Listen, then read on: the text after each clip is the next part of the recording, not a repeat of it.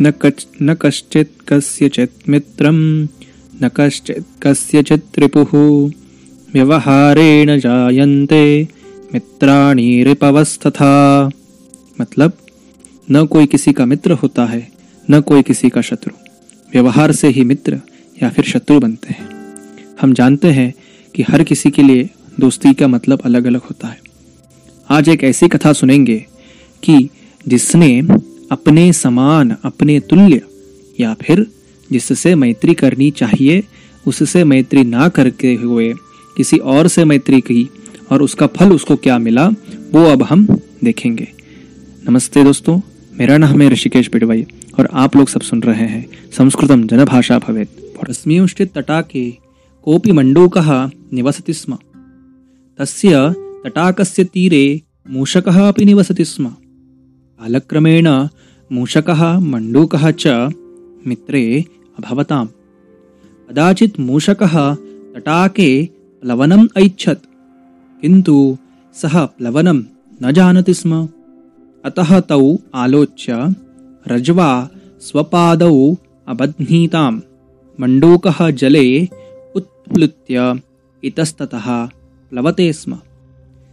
तद् पादबद्धः मूषकः अपि तेन सह जले अचरत्।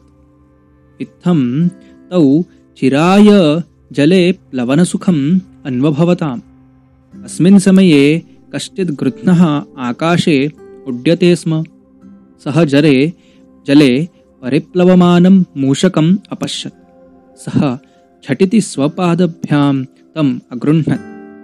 हन्तमूषकेन सह तत्पादबद्धः मण्डूकः अभक्षयत् स्थलवासी मण्डूकः जलवासिना मूषके स्थलवासी मूषकः जलवासिना मण्डूकेन सह मैत्री अकरोत् येन उभावपि सह एव मृत्युम् अतः समयोः एव मैत्री शोभते। अस्यैव हिन्दीभाषायाम् अनुवादं वदामि।